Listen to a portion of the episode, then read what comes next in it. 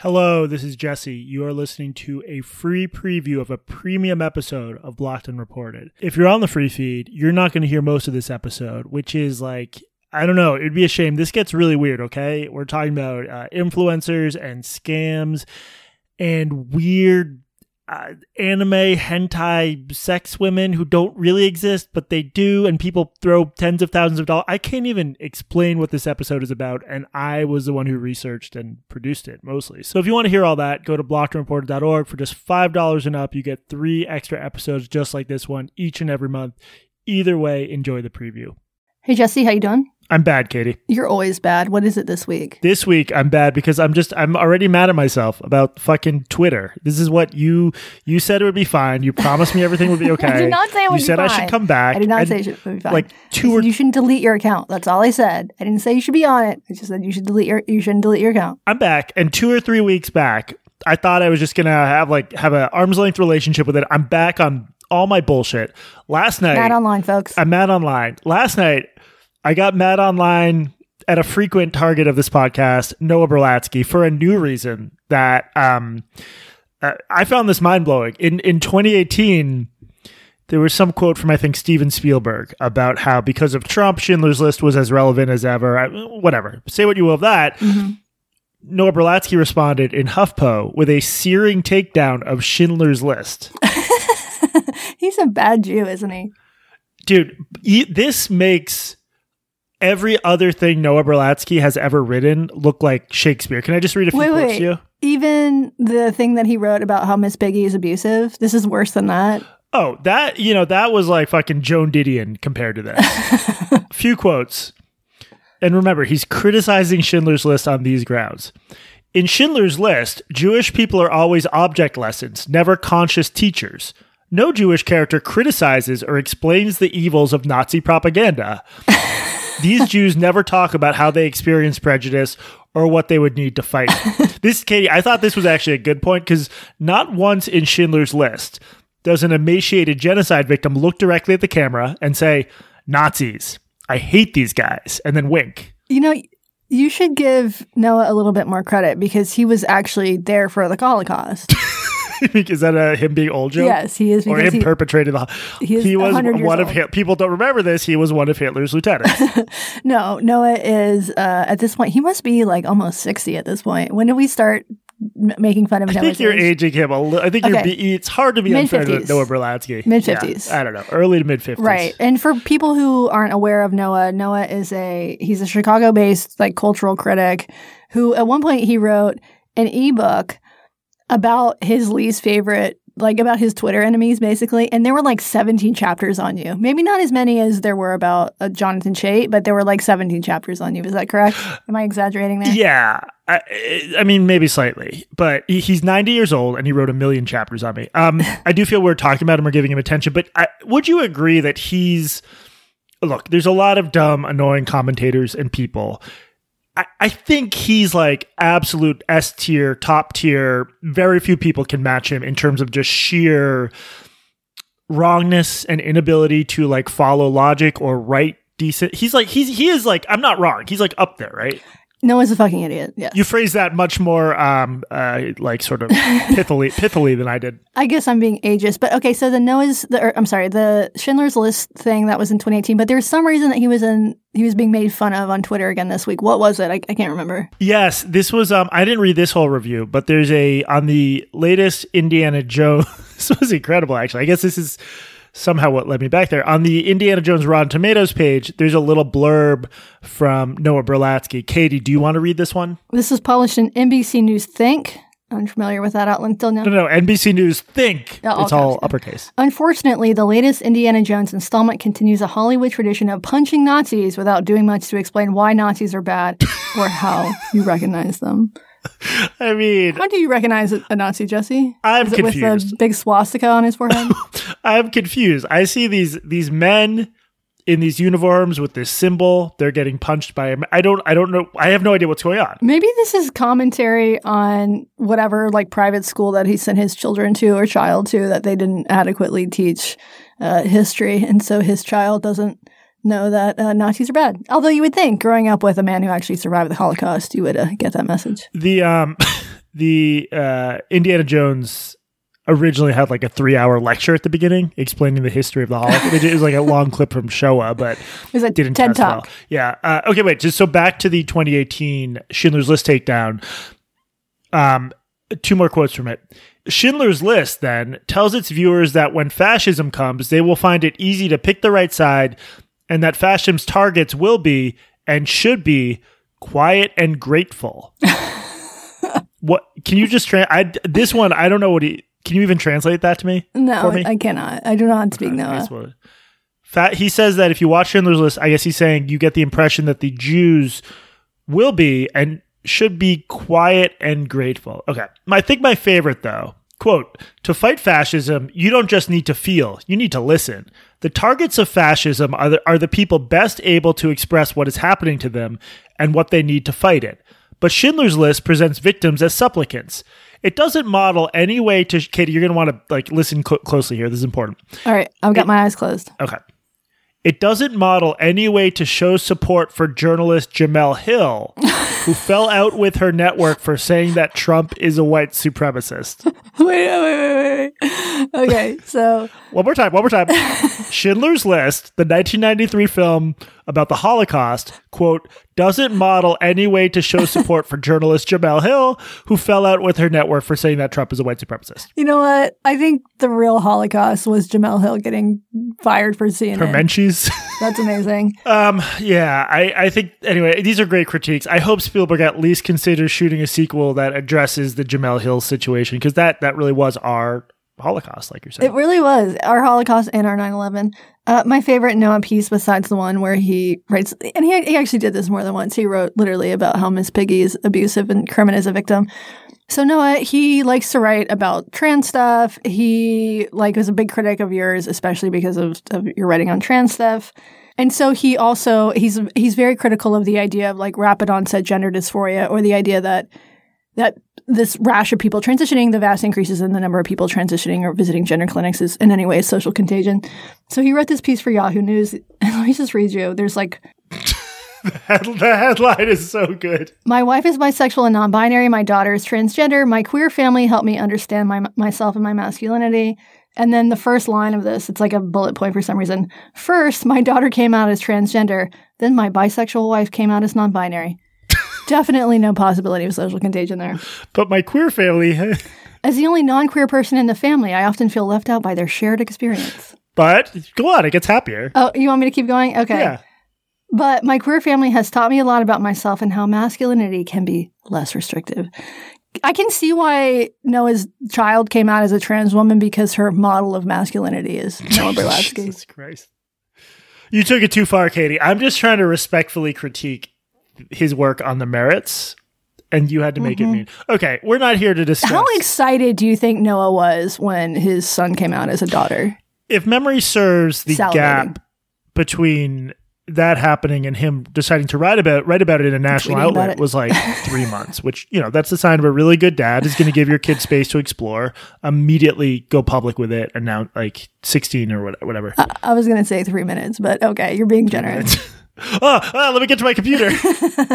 Yahoo, hello Yahoo. In this, I guess in this he's calling Yahoo. Hundred hundred dollars, sure. Anything else about Noah Jesse? No, no, we're not here. I wa- I didn't. Oh, no, it's just about me because like the only reason I was reading a Noah Berlatsky article from 2018 when believe it or not, and as much as I do not give this impression, I do have a lot of other things I should and could be doing. The only reason I'm doing any of this and screen capping it is for my fucking Twitter audience. I am making Yeah. the world a worse place by telling people to by making fun of Noah Berlatsky. Am I really that different from say Noah Berlatsky or Hitler? Hitler? Yeah. You know, I think actually I got a lot of pleasure out of that line about Jemele Hill-. It's an incredible victim line. of the It's an Holocaust. incredible line. Yeah. So I think bringing that, platforming that line, I think is actually a service. So thank you for your service, Jesse. I need to do this one more time. It doesn't model any way to show support for journalist Jemele Hill, who fell out with her network for saying that Trump is a white supremacist. We will show no So mercy for Jemele Hill. Um, all right, the main event Did he, today. did he get a quote from uh, Elie Wiesel for that one? What did the ADL say about about Jemele Hills being fired from CNN? Right. In a statement to NBC th- to HuffPo, uh, the ADL said, "Okay, no, we're not here to discuss Noah Berlatsky. We're here to discuss influencers and the weird evolution of certain types of influencers." Katie, would you consider us to be influencers? I would consider one of us to be an influencer. Me for my van life Moose? content. Oh, Yeah. that's true. I think we don't quite make enough money, and no one actually respects our opinion on anything, so we're not true influencers. Plus, no one buys our. Well, we're also not on the like I don't think of Twitter people No. as influencers. Like that's the we're on the lamest platform. Like I think of like in like Instagram and TikTok. Those are would be the two. Maybe even Facebook more so than than like people who spend too much time on Twitter as being under the influencers category. we're on the wrong platform. We also no one buys our We dick are. pills, even no matter how many times I beg them to. I can't give them away. It sucks. We're on the platform that will make you no money. It is by far the worst platform. Yeah. Um, influencing, if you can carve out a space in it, can be very lucrative. Um, I mean, I guess we should define the term. How would you? I feel like it's like almost like circular. An influencer is someone online who Yeah. has influence and uses that to make money. That's sort of it, right? Yeah, an influencer is someone who shows butt pics online. I would say that's number one category. It could be whole, it could be cheek. Probably cheek more popular on uh, certain platforms. Noah Berlatsky. Um, yeah, an influencer is like a social a social media star, someone who becomes famous because directly because of their presence on social media. Yeah. Yeah, I'm basically defining it as like any virally popular internet figure who influences. So some influencers are just sort of famous because they're famous and it's hard to explain. Uh, there's very little there there. Others carve out a niche in a specific area of knowledge or skill. Those can be very lucrative. To take one example, Butt pics. Say again, butt pics, yes. Uh, Linus Tech Tips, for example, is a YouTube channel founded by a guy named Linus Sebastian. Sebastian? Sebastian. It has 15 and a half million followers, covers technology from a wide variety of angles. Katie, Linus himself recently turned down an offer to buy his channel without scrolling down and seeing. Guess how much money he was offered? How many followers does he have? Um, didn't I just say 15.5 million? Uh, fifteen point five million dollars. wow, very good stuff. No, he was offered something like a hundred million dollars for this channel. Damn.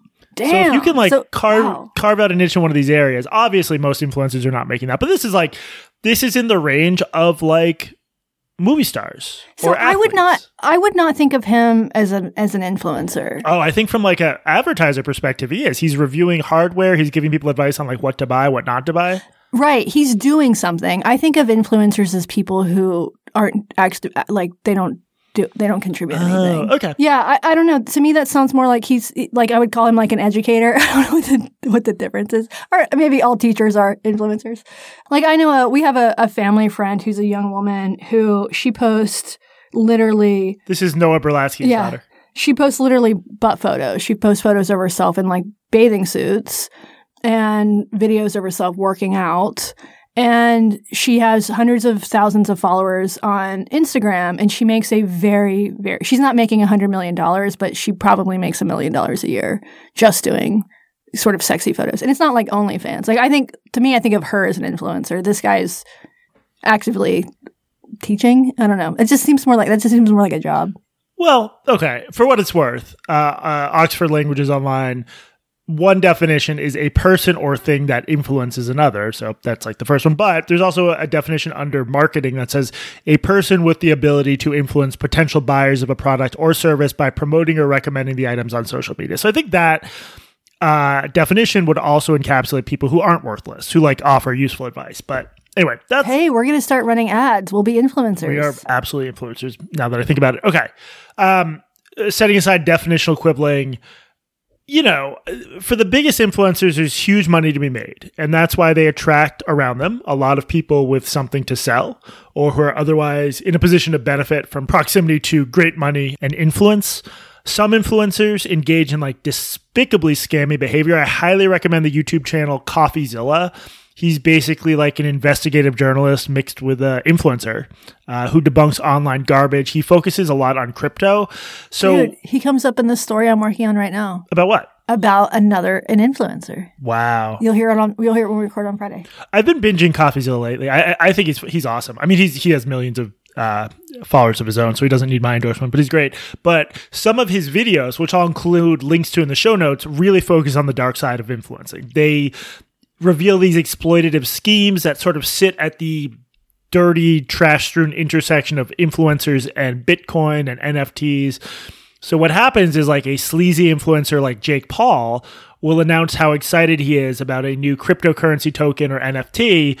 He'll get his or her millions of followers hyped up about it. And these are often, frankly, dumb or like drug or alcohol addled 20, 21 year olds. Um, so he'll get his followers to like invest in it and pump it up. And then Jake Paul or whoever else will sell off the shares they got, often at a discount or often for free, as soon as they can. So there are all these situations where the value briefly spikes. It's like a pump and dump, dump in stocks. Right. Value briefly spikes, crashes to near zero. Their fans end up being robbed of tens of thousands, hundreds of thousands, millions of dollars, while the influencers themselves make nauseating amounts of money. Some of my favorite parts of these CoffeeZilla videos are when the influencers will then try to delete their tweets or Instagram posts promoting these products, but it's the internet, so everything lives forever. Has uh, Ice Poseidon come up in your research, your watching research? No, what's Ice Poseidon? You'll hear on Friday. Hell yeah. Uh, I do think one of my favorite uh, of these scams that CoffeeZilla covered in the sense of um, making me think all of humanity should just get on those little submersibles. Uh, this was about something called the Save the Kids token. so a bunch of Is that like the libs of TikTok's crypto crypto coin? Right.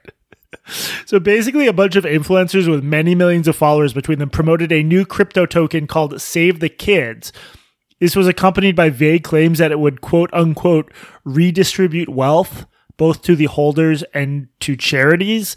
Um, Is that a pyramid scheme? I mean, I'm not. I'm. Not, I'm far from an expert on like the full scale of crypto scams. I think this was like one of the worst ones because it really attempted to exploit folks' better nature and make them think they were participating in some sort of charitable endeavor. Um, it was a big enough scandal that actually led to an expulsion and some suspensions from FaZe Clan, this big esports and entertainment company that um, employed some of the Save the Kids tokens promoters. So all that's just to say that you know those are the basics of influencers and influencing can get very sleazy very exploitative and and part of why that is because is like influencing sort of supercharges the power of a parasocial relationship katie how would you describe that concept parasocial relationship I think of a parasocial relationship as one in which an audience member sort of latches on to a content creator. It's fandom basically. But it's but it's like it's called parasocial because it's like online. And maybe the maybe the part that makes it para is that the the uh, the content creator also needs the fan. I don't know what is it. I, I think it's more than fandom. Like, so my favorite basketball player plays for the Celtics, Jayson Tatum. I love watching him. I it's great. He's awesome. I don't feel invested in his personal life. I'm not curious about his personal life. I don't feel any kinship with him because that would be crazy. I'm much more successful than him. Do you have dreams about him?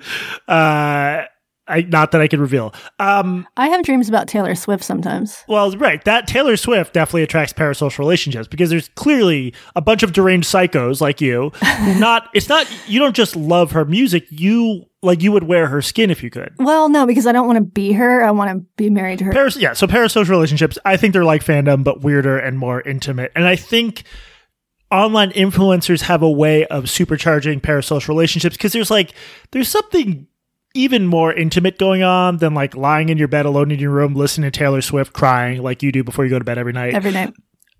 Influencers, I think a lot of them tend to produce a lot more content that's like down to earth, hanging out, directly addressing their fans. And and that's different because like most traditional celebrities curate a very specific sort of refined image when there's a photo of Ben Affleck getting coffee what's unusual about that? It's like, well, Ben Affleck gets coffee just like the rest of us. It's unusual. You wouldn't expect that because usually you see him at a red carpet or dressed like a superhero on a giant screen. Yeah. I think with influencers, like they go out of their way to be like, "Oh, we're just getting coffee. We're just hanging out. We're one of the guys with you." Does that does that make sense? Yeah, but that's because they are mostly just regular people. I mean, there are some influencers who are fabulously wealthy, but there are also like I follow. I've talked before about my Mormons. I follow this group of very attractive Mormons who all went to BYU Honolulu, and they're all blonde and they have kids really young. They get married really young and they surf. And I follow them religiously. I like read snark subreddits about them. I have very strong opinions about their parenting, things like that.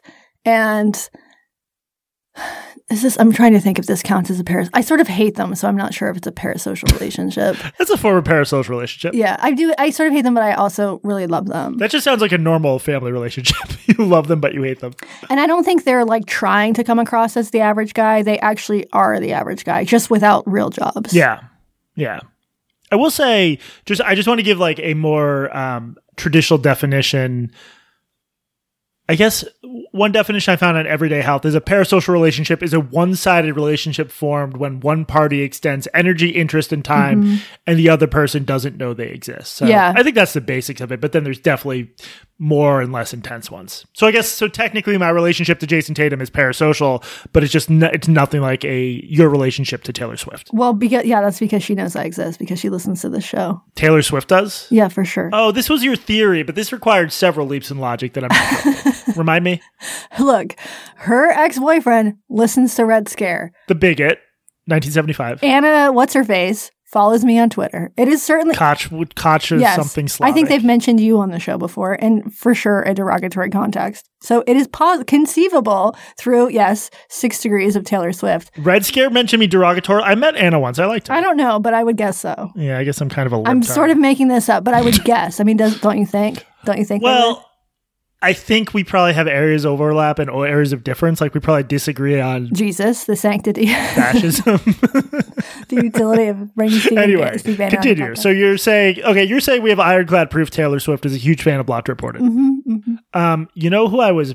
I can I can we bleep this out? Can we taunt people by saying one other famous person who listens to us, but we can't say? sure.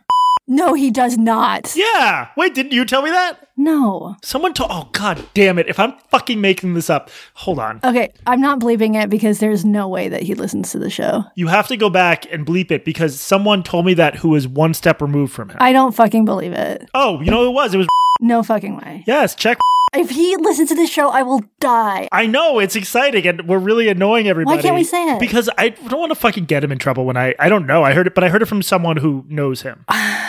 Would they? Would he? Do you think they're? I know. Sorry, I thought for some reason I thought you knew that already. No, I didn't know that. Text tell tell him I think it was him who told me that, but I don't remember 100. percent But I. But I don't. But we can't say name either. No, I know. We're bleeping out both of them. Okay. This is gonna be unlistenable, but we're about to get back to the story. Actually, I need to pee first, then we'll get back to it. One sec.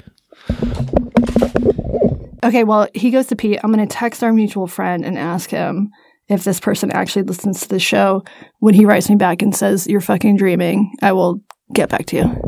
I'm back, and I just want to be clear that through the power of editing, it took me longer than that to pee because that'd be embarrassing. How was your pee? It was it was fine. Good was stream? fine, like medium. Uh, I something's really. It was like a lot of blood, but we don't need to get into that. um, I did the thing. This is one of those things where I'm sure what I told you is true about bleep. I don't remember who told me, but it was someone who knows bleep personally. But okay, yeah, we'll see if you get if you get texted back.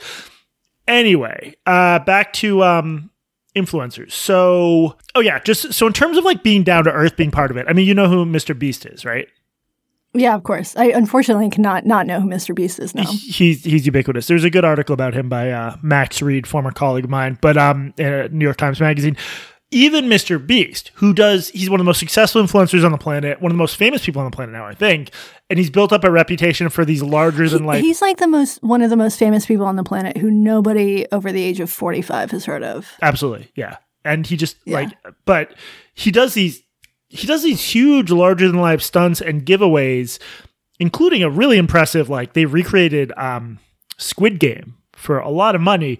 But if you watch his videos, which are sort of like if an evil AI produced the most like engagement worthy addictive videos possible, they do go out of their way to show him and his goofy friends just hanging out, and they just look like normal dudes. And I think that's a key well, part he of the appeal. he looks like a normal. He looks like He's the average white Amer, like the literal median average Yeah. white American from. I think he's from North Carolina, actually. Your neck of the woods. Yeah, he is.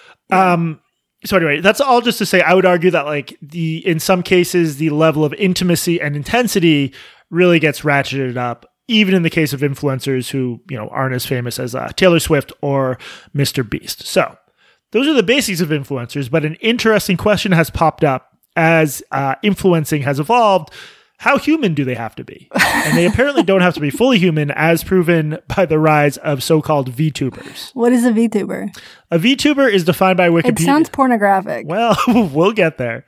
Everything eventually becomes pornographic. It's defined by Wikipedia as an online entertainer who uses a virtual avatar generated using computer graphics. So, these are folks who use software like FaceRig to generate um, these avatars that sync up with their own movements. So, Katie, just click on this video from FaceRig showing off their technology and, and describe what you're seeing. Okay, so some jazzy music here. We have a an animated fox, um, and there's a little man. Oh, I see what's going on. So there's a little video of a guy in the corner and a human, an actual human. He's making faces, and the faces are like translating into like the animated character's face. So now I'm looking at a hamburger. The guy's opening his mouth, and then the hamburger bun opens, so it looks like the hamburger's mouth is open. Open. Right, exactly. So it will not shock you that a significant subset of VTubers are sexy anime cat girls. Of course, of course. Okay, so It was always going to go that way. okay, so what I'm imagining is that there are probably men who are running this technology, and I mean, Katie, Katie, just watch a few seconds of this next video and describe it to me. That's it. That's all you get. Hope you enjoyed the preview. If you want to hear the rest, go to blockedandreported.org. Thank you.